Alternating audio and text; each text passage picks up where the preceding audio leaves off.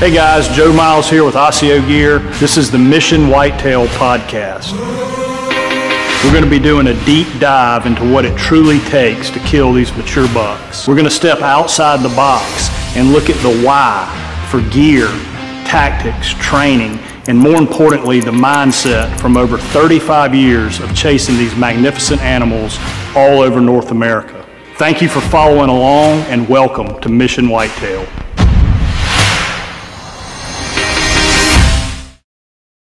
All right, guys, welcome back to the Mission Whitetail podcast episode, I think this is 11. I think it's 12. Excuse me, number 12. Appreciate that. Today we're going to dive right in, as always, and the topics we're going to cover are ozonics, mock scrapes, and give kind of a season update because we both have knocked down some bucks here in the opener, so we'll maybe go through those setups and how we killed them and that sort of thing. Sound good to you? Let's do it. All right, so let's start off with ozonics because you get a lot of people ask about that, about scent control, and I was very anti-ozonics because of several things that I've experienced over the years.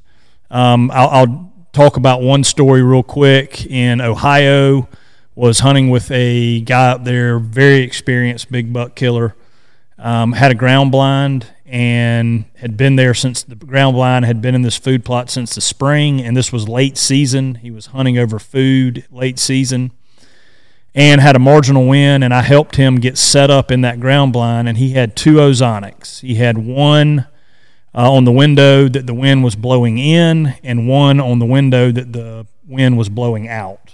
So we had two of them running, full steam, and starting to get to be prime time. A big lead doe came in about 40 yards downwind of the ground blind and immediately looked at the ground blind, put her nose up in the air, stomped, snorted, and hauled up, took off out of there. So when he got back that evening, he told the story, and he said, I'm done with them. That's everything you could possibly do. Now, whether she was smelling the ozone or whether she was smelling him, we don't know, but she spooked, she freaked out, and it was not because the ground blind had just been there, because the ground blind had been put in there in the spring. Fast forward to us, me and you, Kevin, in Kansas. We ran them for a whole hunt there, 7, 8, 10 days, however long it was, and it didn't matter whether we were running it or not running it. If a deer got downwind of us and the thermals were dropping, they smelled us. Blue, just like normal deer. So I got finished with them. I said I'm not using them anymore. This year, two good buddies of mine from the Midwest convinced me to give them another try. These are some of the premier big, I'm not going to mention any names, but premier big buck killers. Both of them have 200 inchers under the belt. One of them has multiple 200 inchers. They're hunting Boone and Crockett's. Kind of narrowed it down there. No, I've got several buddies that have multiple 200 inchers. So yeah. Keep on going. Yeah, he's short too. Maybe that narrows it down even more. I'm not going to say the states near Columbus. So, all right, moving on. So I got two of them. I bought two of them, and so I killed a buck on opening day and did not have the ozonics with me. And we'll get into that story in a little bit. But then the second buck I killed was actually the second day I've hunted, so I've been very fortunate this year. Hunted twice, killed two bucks. I had a marginal win, and it was hotter and more humid than 40 hells, if I can say that. So I said, you know what? I'm taking the ozonics. I'm going to give it a try. If ever there's a chance to try it, it is now. So get in the tree. It's 91 degrees, 65% humidity, and a 1 to 3 mile an hour wind blowing from the southeast. Set the ozonics up, put it up where it's supposed to be over my head, facing, I guess if the wind's coming out of the southeast, I got it facing northwest, or I have it. No, I actually have. Yeah, I have it facing the way the wind is coming, so that my scent is blowing into the ozonic stream. If that made any sense.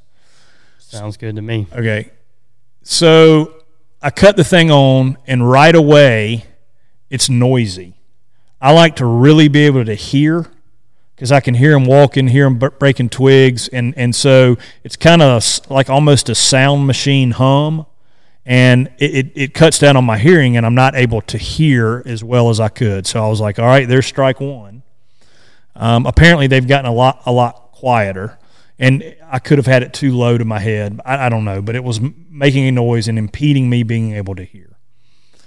When the wind would blow, it was fine. When the wind stopped blowing, I just smelled constant ozone smell. And I thought, all right, it's working, man. If I'm smelling this stuff, it's falling down, got the waterfall going, I'm good to go. I can deal with the smell. So 6:30 rolls around, and here comes two 2-year-olds, one out of velvet, one in velvet. I actually have it on video. And they're actually coming from the southeast, and so they got the wind at their backs. They come in, and they're coming to a muscadine flat. There's a bunch of muscadines in this thicket, and that's why I was hunting there. I'll get into the hunt breakdown in a minute, but they were coming to eat muscadines, and it's early in the season, and these 2-year-olds weren't really paying attention to wind. They were just coming in there to eat, and they looped around a little bit and got into 25-30 yards of me.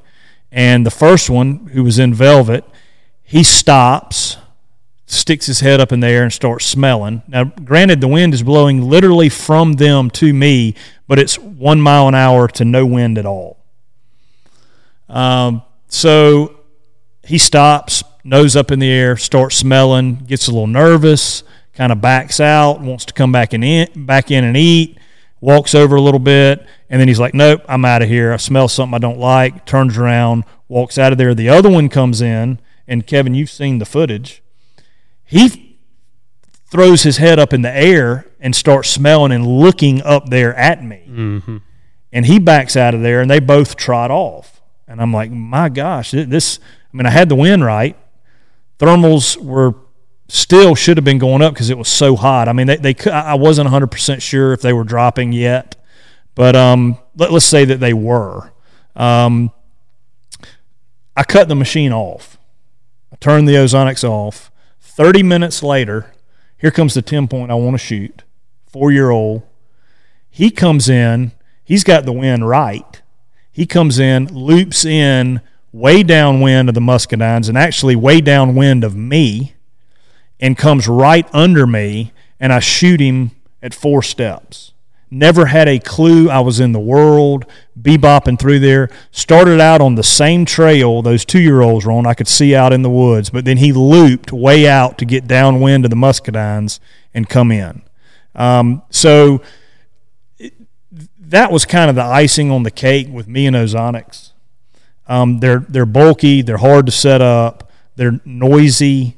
As far as the plastic and all that, all of that would have been worth it if it had worked in the multiple situations that I've tried. Guys that use them and swear by them, more power to you, not bashing the product. I'm just giving my experience with them, and my experience is not good. So we try to keep it real and provide value where it is. That's my experience, and so there you have it. That's Ozonics. What do you think?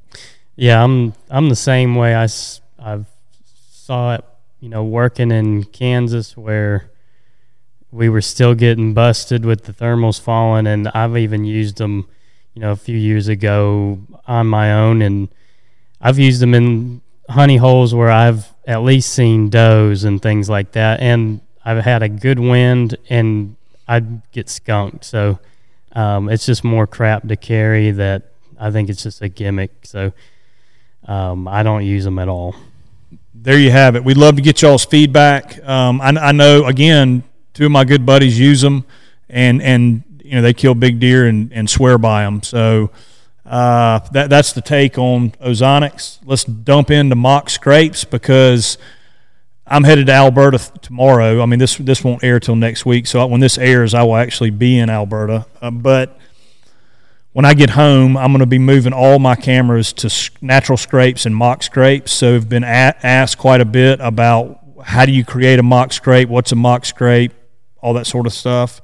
To simplify it and speed things up, guys, if you want to go to Don Higgins's YouTube channel, he's got a really detailed video there on mock scrapes, and it shows you step by step how to do it. I've probably modified that.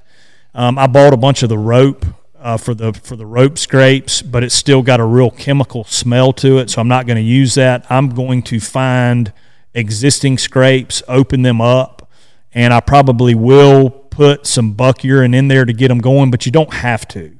I mean, they see them, and if it's a scrape they've used in the past and you open it up, they'll hit it again. I normally don't mess with the lichen branches. When I do the rope scrape, I will. You know, I'll dump some buck tarsal, some orbital gland in the ropes. But again, just go check out the Don Higgins YouTube channel, and he's got a whole thing on rope scrapes and a mock scrape. Literally, I go in with a hard tooth rake it out big, about 3 feet by 3 feet, dump some buck urine in there, and put my camera on it and just let it bake. And what will happen, what normally happens, they'll start hitting them at night. As soon as they come out of velvet, I posted a picture this morning of a 3-year-old hitting one at night. He came in, heads up in the branches. It was one I made last Saturday. Some of our bucks are still in velvet. They all should be out by the end of next week, I would think. And they're going to start hitting the scrapes, and they'll start hitting them at night. And that's okay. It's okay that they're hitting them at night now, because as soon as those temperatures drop and those does get ready, they're going to be coming through there in daylight. So it's good for them to be hitting them at night. I mean, sure, you'd love for them to hit them in daylight, but it's all right. Don't freak out if it's only at night, because if they're coming through there, you get the same buck on that scrape multiple times at night, buddy. When it gets to be right, he's going to come through there in daylight. Yeah, he'll be in there for sure. Yeah, I do the same thing. Sometimes I won't even put buck urine in mine. I'll just I'll kick it out with my boots. I try to put one near all of my stands. I'll try to kick one out with my boots just to give them something to look at and get them to stop without you having to stop them. That's worked for me in the past. And then once if they establish it, they'll send it up on their own. Yeah, without a doubt. I do it just to do it. I don't think it can hurt. And so yeah, I throw the urine in there, and absolutely, man. If a big dominant buck has got his hackles up and he's coming through, and does are starting to get right, he's going to walk up to that scrape. Yep. Now, when they're running and rutting and chasing and does are breeding, they could give two derns about a scrape. But, buddy, this magic time, this pre-rut that's coming up, man, mock scrapes are deadly. I want one near every stand, every funnel, every pinch point that I'm hunting in. I want a mock scrape in there. Yeah, and regardless of if they're wide open or not, it's still a good place to put a camera to get an inventory of what's coming through there that time of year. I always want to put it on the bigger the scrape, the better for me. Like what are they called? What are the big community scrapes? Community scrapes. Yep, lost the word for a second, but yeah, that and I guess creek crossings are what I'm going to be moving my my cameras to. Pinch points, big funnels, which you know for me is really hard to get. I have a few of them on the swampland that I hunt here in South Carolina, but there aren't major terrain features. It's so flat. We've got some deep creeks that have crossings that you can get on, and then what I call a funnel is when you have fresh cutovers that are super, super thick and then like wood lots in between them. I'll call that a funnel, and then even the edge of a cutover in hardwoods can be a funnel, with them working the edges. Yeah, I got when we were out at your club, I got video of those 3 bucks. It was, I think, late November. They were running together I think it was like 10 o'clock or 11 o'clock, and they were working the edge of that cutover and the edge of the swamp. Don't talk about that spot. Ixnay on the Omps way. Don't talk about that spot. That spot. Yes, they are. Anyway, they were there, and yeah, I seen them. You saw them with your own eyes. I got video of them. Yeah, you did. One of them tried to run you over. Working them at, oh, yeah. He didn't like me in his house. I might have to see if I can get that off my old phone and maybe put it up on here.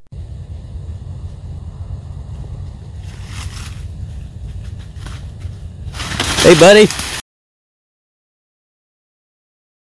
Yeah, you should. That's pretty neat. Cool. And so everybody, the question is to be, what were y'all doing in there? I actually 10-ringed a buck, and he ran, well, a 10-ring might be an exaggeration. He was quartering away, and I did hit him a little bit back, but hit him really good. And he ran into this big, giant slough that was probably 150 yards wide. He ran out in that slough and drowned in it, or I never could find him. I followed blood for 70 yards. He hit that water, and so we were in there looking for that buck and never did find him. And it was deep. It was almost over my waders, so it was, not that I'm very tall, but it was at least like 4.5 feet deep. So Hayes would have needed a snorkel. Yeah. He would have had to float in on some Ozonics. Oh, gosh. Anyway, yeah, they like them edges. Yeah, all right, so mock scrapes, Ozonics. Let's get to a season update. Like I said earlier, it's been a great start for me. Give them oh, yeah, we didn't even talk about your other kill. I was going to say let's give them like your stand set up and stuff, but we'll get into that. Yeah, you want to go first or you want me to go first? Go ahead. Okay. All right, opening day. Let's see. This was August 15th here in South Carolina. That's our opener. Had a really good funnel. Found a bachelor group of bucks that were feeding in a rather large food plot on this property I have permission to hunt on, but they were all nocturnal. And so I was trying to figure out where they were bedding and seeing if I could cut them off. And there was a 2-year-old cutover that was so thick and so hot, and everything was grown up about waist high to maybe shoulder height. And I said, there's no way they're bedding in this because it's too hot. The bugs would be eating them. It's just too hot. There's no shade out there. Well, there was a little sliver of woods that went back to the river, and it opened up into big hardwoods. And I said, they've got to be bedding on that river, but it was too late in the year for me to get back in there, and I wasn't going to go bump them. So what I did is kind of got in the halfway point. I found some muscadines, and I found some pawpaws. That's a tree that we have here. Some guys say they're toxic to deer, but I've actually seen deer eat them with my own eyeballs, so, and the deer didn't fall over dead, so... Yeah. So yeah, I mean, he could have walked off and died, but anyway, it was pawpaw trees and muscadines. Obviously, muscadines, you've heard us say it multiple times. That's a big food source. It's really kind of a snack for them. They love them, but they're not going to get a ton of them. So it was a perfect staging area. Put my camera in there, and sure enough, all 5 bucks, some does, they were coming in there 30 minutes before dark, and then they were obviously heading out to the food plot. So I'm watching that camera, and this is going to sound like a sales pitch, but it is not a sales pitch because we are not sponsored by them. But we get an overhead red moon. No, it was underfoot red moon. You can go back and look at the moon guide for August 15th. It's a red moon day. And the 14th was a red moon day as well. And I'm not kidding you. I've got the trail camera footage. On the 14th, they daylighted on those muscadines. So the morning of the 15th, let everything kind of clear out. 10 o'clock in the morning. No, it was 11 o'clock. 11 o'clock in the morning, I snuck in there, hung my stand, got everything set up, and the temperatures were actually dropping. It was like 78. That afternoon, and we had like a 6 to 10 mile an hour wind out of the southwest. I mean, it was perfect conditions. And I got in my stand. I was about 30 yards from the muscadines and had a, you know, really good hole to shoot through. And it really was just like clockwork. Two little bucks show up at 6 o'clock. A doe and fawn group show up. They're all feeding around on these muscadines in there. And we'll do a hunt breakdown on the Joe Miles Hunting YouTube channel and show the footage because I got all of this on video. And then 7 o'clock, super early, here they come. It's the whole group, 5 bachelor bucks, and 2 of the younger ones come bebopping right in. Another one comes in, and then I see him and the 2 older ones. He was a 5-year-old, big 6-point, kind of hang back for a minute. But once those other bucks came through there and kind of spread out and started feeding, here they come. And I didn't waste any time. I mean, he walked in. I got drawn, quartering away, perfect. Shot him a little bit low, but it's right through the heart. And he took off running. And, of course, where does he run? The thickest, nastiest. He ran right out in that 2-year-old cutover. Right out in that 2-year-old cutover, beelined at 80 yards. Right, I heard him run into a big blowdown, crash, got down, followed him out in there. Lucky I didn't step on a rattlesnake or a water moccasin. And then I got to thinking, I said, Kevin is 45 minutes away. I did offer to come help. You did. My son has started college, so I called my wife, and I was like, hey, can Jack come down here and help me? She says, no, he's got some fraternity function thing he's got to go to. Priorities. Yeah, priorities. So then I said, well, can you come help me? Yeah, right. She said, you want me to hold the light or something? I'll send the French Bulldogs. I'll send Sammy and Brennan and Dale, and they can hook them up to a harness and pull it like sled dog. Yeah. So needless to say, that was a bad idea. And I did call you, or I texted you, and you said, I'm happy to come help. And I said, no, I'll figure it out. And so I just got in there, and 5 feet at a time, I needed the exercise anyway. Got him out of there, got him gutted, loaded up, and just a perfect textbook early season hunt. On a funnel, in a staging area before they got out into the food plot, because they were getting out there at night.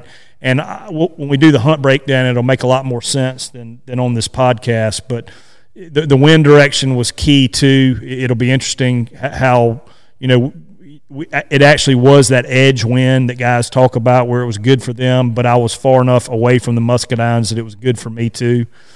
So we'll break all that down. All right, Kev. We got time. You want me to go for mine, or you want to do your second one? No, you go ahead. Let's go in order. Okay. You were next. So, yeah, mine was a day later, I think. It was the 16th.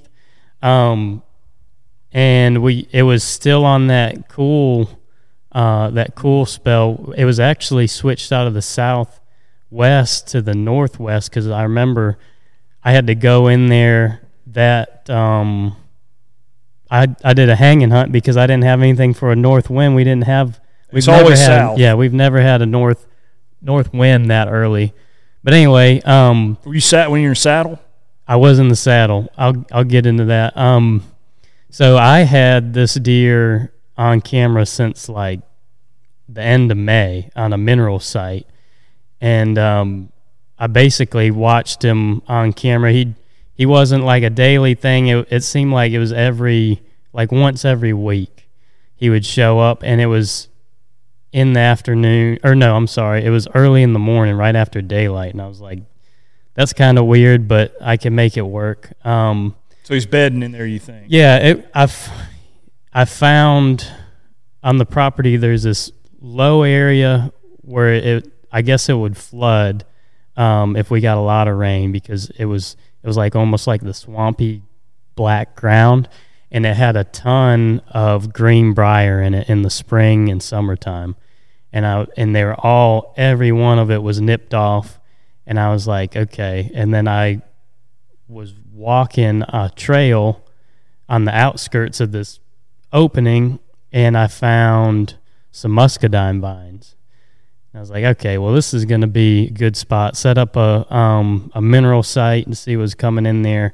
And he was one of them in a bachelor group. So long story short, we get to a week before the season.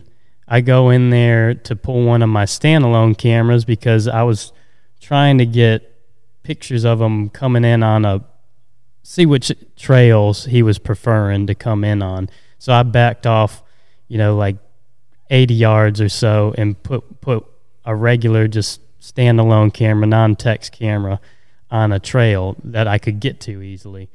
I'm going in there in the middle of the day. It's like a weekend, and the neighbor is cutting a like tractor path, which isn't far from the spot I was hunting. He's cutting basically his property line. That always helps. For no reason. So he's just chainsawing, and I'm like, well, this deer is gone. So long story short, the day, I think it was opening day that afternoon, right at dark, he shows up, and I was like, there's no way he's gonna hang around. And with the pressure next door, I'll probably get a lot of flack for it, but I took the old, I call it the long bow. It's got a bolt and a trigger, and it uses this mean sand. It makes a boom. But anyway, I was like, they make fireworks out of that sand. He could. Some people call it spicy rain when you get hit if you get hit by it. Anyway, I took my gun in there because I was like, this dude's going to chase him off. And sure as hell, when I went back in there, there was a gigantic tripod stand right on the property line. So this is a permission spot that multiple people have permission. Neighbors hunt like crazy. And there are these huge dogs that just run the property. Anyway, I didn't think I would have time with the little guy and all that, and I figured he'd be long gone. And I was like, you know what? I don't have a spot for this wind. I'm going to go in there with my stuff on my back and my rifle and see if I can get it done, get the monkey off my back, because I don't know how much I'm going to be able to hunt with the little guy. And anyway, it's not an excuse. No, I mean, it's a great buck. I mean, they put it up on the ICO page today. I mean, it's a beautiful buck, and I mean, I think that's a great example of why would anybody give you flack for that, right? Well, I will say, I shot him, made an awesome shot on him with the rifle, and it's not the excitement with the bow. I mean, I've shot a lot of guns. I grew up with guns, and it's like, and I shot with the bow a lot, but I definitely could have moved in. Hindsight, I probably could have moved in closer and zapped. But I'm sure we've got listeners that rifle hunt, and there's absolutely and it's legal here. Nothing. Absolutely, I'm all for it, man. If I guarantee you, before you pull that trigger, your heart was racing and you were fired up. I was getting eaten alive by mosquitoes.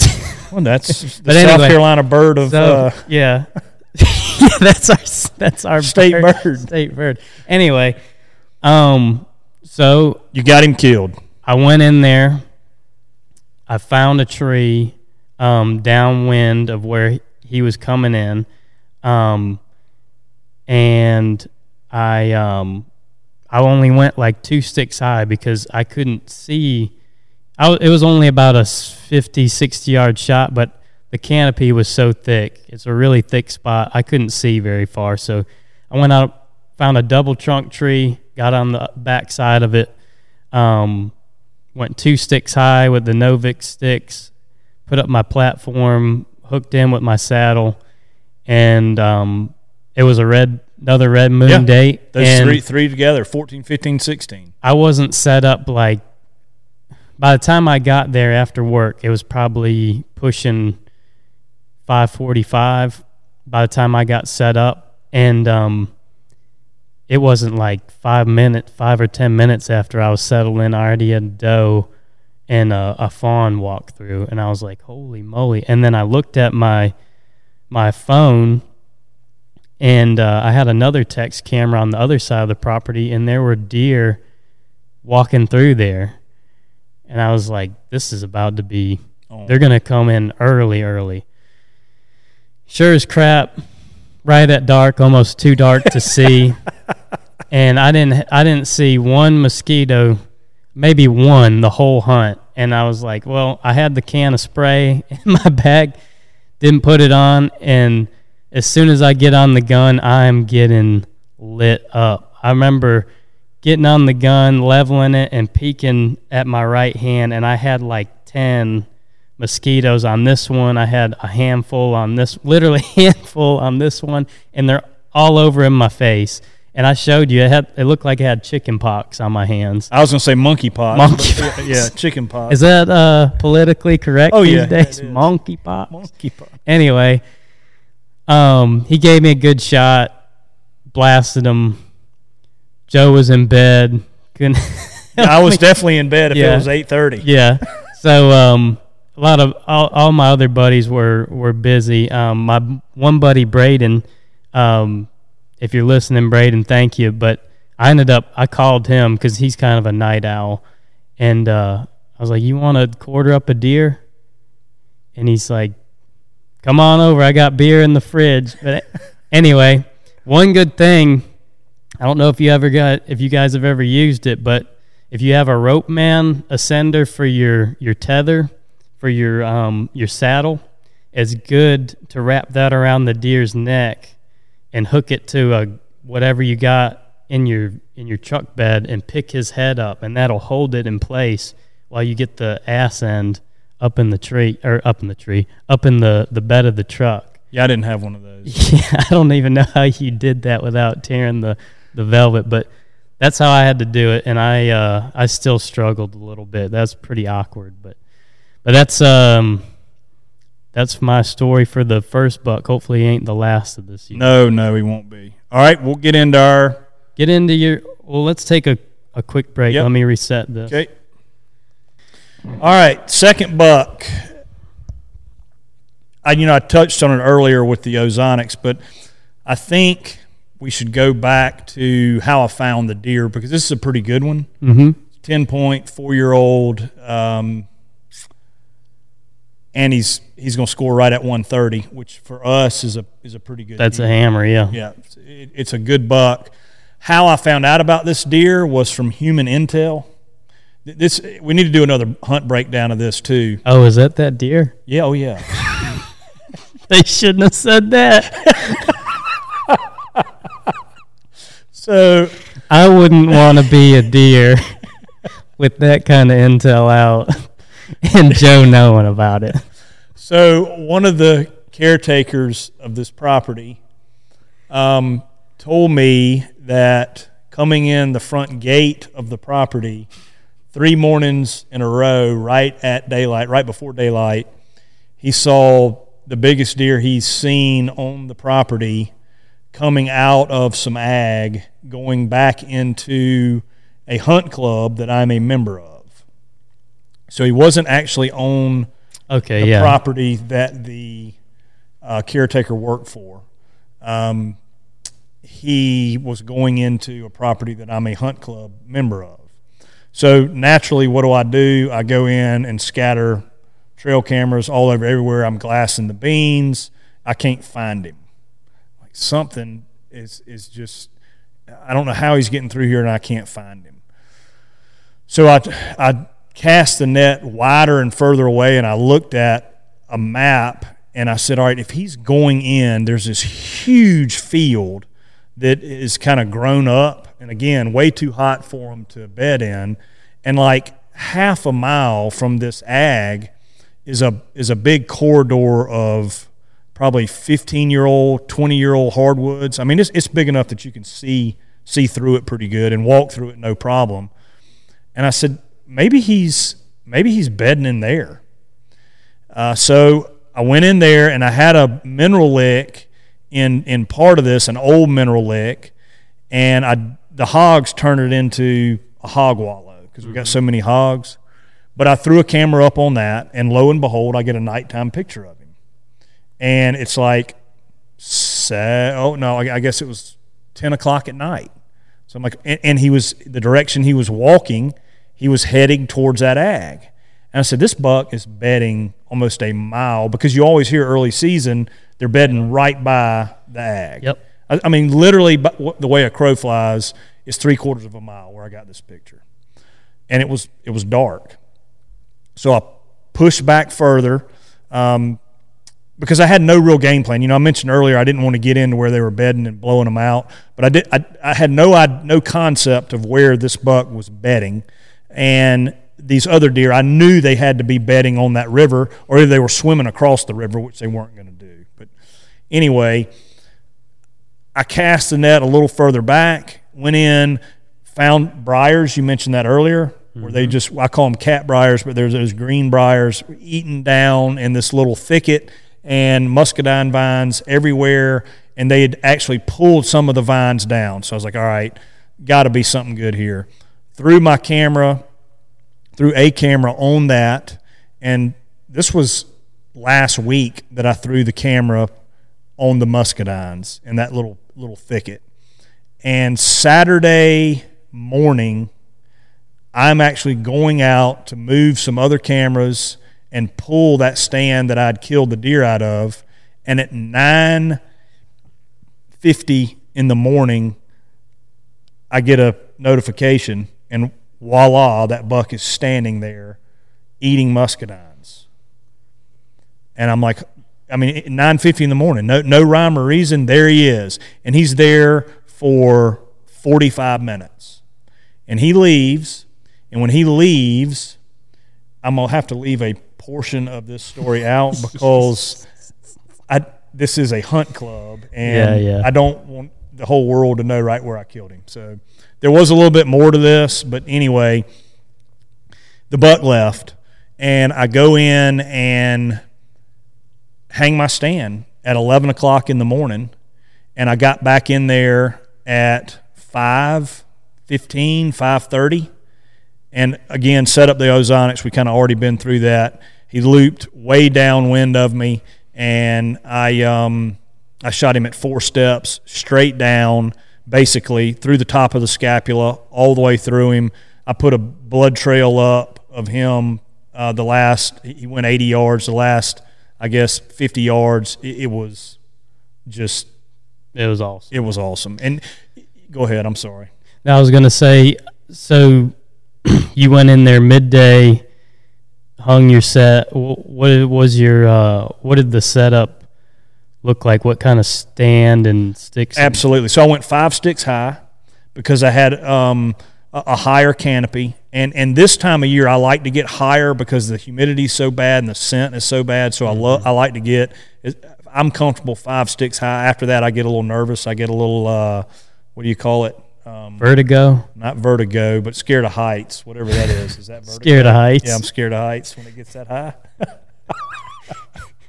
Vertigo is when you flip upside down, right? I don't know. It's when you get kind of like almost dizzy, I think. That's what happens to me. If I'm not holding on to something and I'm high up, I'll just be – if I go past eye level, I'm like, holy shit balls. You don't like that. No, I do not enjoy it. But I'll get up there high. I mean, we were up like 6 or 7 sticks one time in Illinois, and I got a nosebleed. Remember that? Yeah, I do remember that. So. It wasn't from the altitude, but it was from that cold air. And I remember turning around, looking down at you. I was like, you got a tissue? And you're like, holy shit. My face is full of blood. You're dying. Anyway, so you're up there pretty high. Yeah, 5 sticks high. I had one of the old original Lone Wolf stands.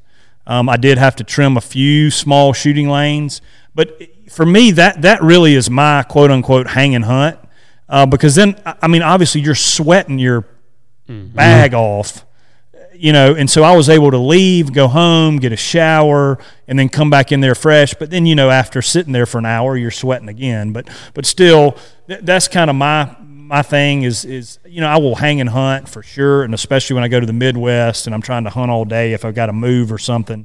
But for this one, got it hung in the middle of the day. I guess you could literally say sell camera and human intel, knowing the buck was there, sell camera, and then using kind of deductive reasoning of where would be a practical place for him to be bedded. All of that, you know, kind of went into play, and a real safe travel corridor that had no pinches. What killed him was that food, kind of those muscadines and the cell camera. That's what got him. And I guess I'm trying to think if there's anything. Oh, we're talking about the blood trail. We actually did another heavy light arrow test today, and it even shot the arrow or the broadhead that I shot through that deer. And I think we both have completely made our mind up. Really no questions. The Trypan, that Rage Trypan broadhead, is devastating. Gets plenty of penetration for whitetail, and is tough. It's a tough head. The blades will bend some, but there's too many advantages to me, once again, than disadvantages. And we don't need to get into a whole heavy light. Yeah, but one thing, just that the size of the cut. We went down the road of the cut on contact, small, fixed blades, and some people call that the Plan B setup. So if you hit bone or something like that, but I think our setups with the bigger cut is more of a Plan B setup. You're more likely to hit this big stomach area and hit liver and in the stomach than the femur bone or whatever it is. Yeah. So in a 2-inch or sometimes 2 1/8, 2 1/2. Yeah, cut, that'll save you. It will. There'll be a blood trail versus no blood trail. But exactly. The blood trail on this one was incredible. It was. I can't believe Instagram allowed it, but I did. This is funny. So as the buck is coming in, I thought he was going to do exactly what the young ones did, and so I just put the camera on that spot because I'm self-filming, mm-hmm. and you can see him in the background walk by, and then when he started getting way downwind of me, I got super nervous. I'm like, I'm going to have to kill him as soon as I can. I actually almost tried to shoot him through a bush, but I didn't. I held it together and let him walk on in, and literally 4 steps from the bottom of the stand straight down, basically through the top of the scapula, out the chest cavity on the other side, 70, and you can hear the shot go off, and you hear him run, and then you hear me go, whew. The classic, whew. So two great hunts. Moving right along, I'm leaving actually tomorrow midday to go to Alberta. I'm going to try and get on a whitetail up there. Don't know exactly what I'm getting into. A guy that I've hunted with before is the guy running the deal up there, and so I know they're working hard to find some bucks, and I'm sure we'll do a lot of scouting when I get there and see what's going on. But I'm going to take a mobile setup, a Lone Wolf custom gear stand with me, and some sticks, and get up there. And I may be there for 4 days. I may be there for 10 days. I know they've got some really big mule deer as well, so I got no problem with a big mule deer. That's not really what I'm after or what I'm super passionate about. But if the whitetails are only hitting the alfalfa and canola in the afternoons, and the mule deer are bedded up in the mornings, and maybe do a stalk or two on a mule deer. What about you? What you got coming up? I think probably Friday I'm going to be heading that spot in Kentucky that I went and scouted a month ago, meeting with a couple buddies up there, and I'll probably just do the Labor Day weekend deal, see what I can see. I was telling you earlier, I'm probably just going to try to get up there with enough time Friday afternoon to glass a field the day before opening day. And if I don't see what I want to see, I'm just going to keep getting in the observation spots and glassing. Once the season comes in, I'll have my bow with me. I'll be in a spot where I can see far. But if they come by, I'll be able to shoot them. But that's about it. So it'll be like a 2 or 3 day hunt, and then I'll be back home, and I might move around a couple cell cams. If I don't get on something, and then make a couple runs back and forth later in the season. So that's, you made a good point, and I want to unpack it a little more before this is going to be a little shorter podcast today. But you talked about going up and setting up an observation stand, and let's unpack that a little bit. What that basically means is a lot of guys are going to run in and they're going to see – because you've got some trail cameras out and that sort of stuff. But let's just say you're going blind, right, which you kind of are going blind. I am. So, I mean, I know there's a buck worth shooting. He hasn't daylighted, but that doesn't mean he's not – like you're saying, that doesn't mean he's not coming out and – into one of them bean fields in daylight. So you know that there's a good deer there, but you're basically going blind. You've never hunted this area. You've been out there in the spring to kind of check it out, hung a few cameras. So your plan of attack is this observation thing, which is genius, because a lot of guys would run in to an area where they think the deer is going to come out, and you're limited. You have a infant at home, you've got 3 days, 3 afternoons when the season comes in to get it done. Then you've got to get home for the family and the business. Yep, the business. So you're doing two things. You're scouting but hunting at the same time. And if you were to run in and just hunt where you think he is for 3 afternoons, and you can see 75 yards in each direction, you may get super, super lucky and kill him, but the chances are not real good. So by getting back where you can really see, you're still kind of in the game, but you're in a place where you can really see multiple bean fields, hundreds of yards. You've got your binoculars with you.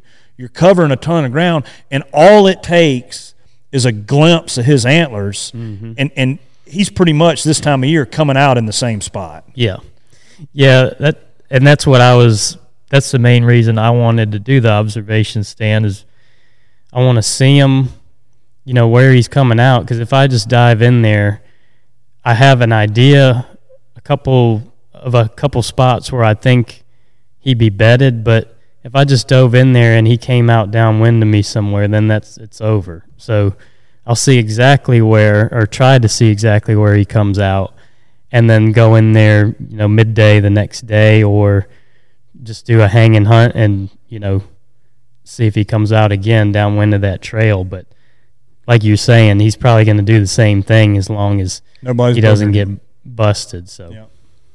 Cool, man. Well, good luck in Kentucky. I'll keep you posted on Alberta. Yeah. But, guys, thank y'all again. We appreciate it. Feedback, we love to have it. And we'll do some of these hunt breakdowns on the YouTube channel, where we can put up some really fancy drawings and maps. Yeah, we love maps. On the whiteboard. Yeah, we'll get the whiteboard up. All right, guys, have a good one. We'll talk to you soon. And we'll have that the arrow build, the 450 versus 650 arrow weight test, the trajectory and penetration up, and speed. That'll be up in the next week or so. Yeah, and that's going to be real fascinating. And I mentioned it multiple times as we're filming. No dog in the fight. Want the best setup. Not sponsored by Heavy Arrows, Light Arrows, any arrows for that matter. And it really does. It's eye-opening what we kind of uncover. Yeah, and some of it might seem biased, but it's because of all the past testing that we've done. And there's just one, in our opinion, that's obviously better. Yeah. One setup that's better. Yeah. Cool, guys. Thank y'all a lot. We'll be back on the next episode. Yep. Thanks, guys.